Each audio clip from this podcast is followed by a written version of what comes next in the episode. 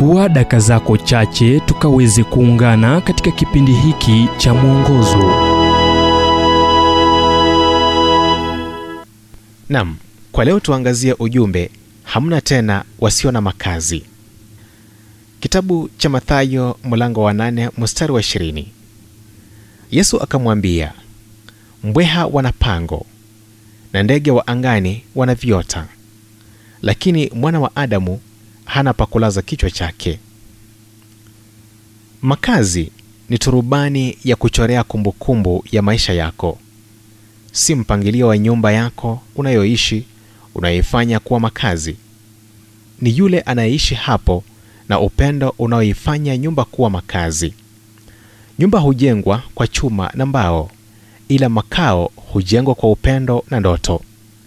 Hata hivyo, watu wengi hujikuta katika kitengo cha wasio na makazi kutokana na sababu kadhaa.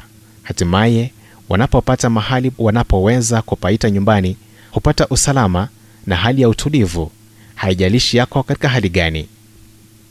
Yesu aliwaambia wanafunzi wake kuwa anaenda kuandaa makao ya milele kwa wale waliomjua na kumpenda, yale ambayo wewe kama mwanaye utaishi milele. Wakati mmoja Abraham Lincoln alisema, kwenda nyumbani ni mwisho wa safari zote.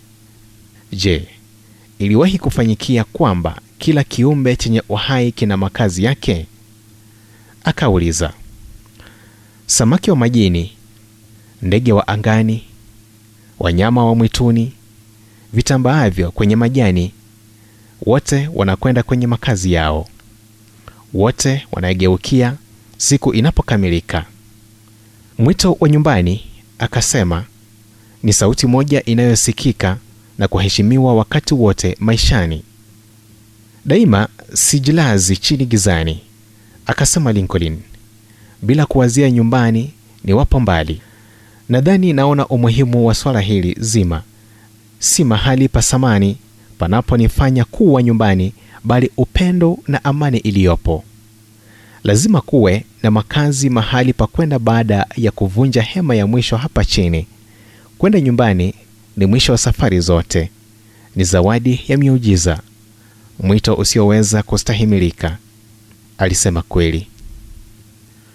Ujumbe huu umetafsiriwa kutoka kitabu kwa jina Strength for Today and Bright Hope for Tomorrow kilichoandikwa naye Dr. Harold Sala wa Guidelines International na kuletwa kwako nami Emmanuel Oyasi.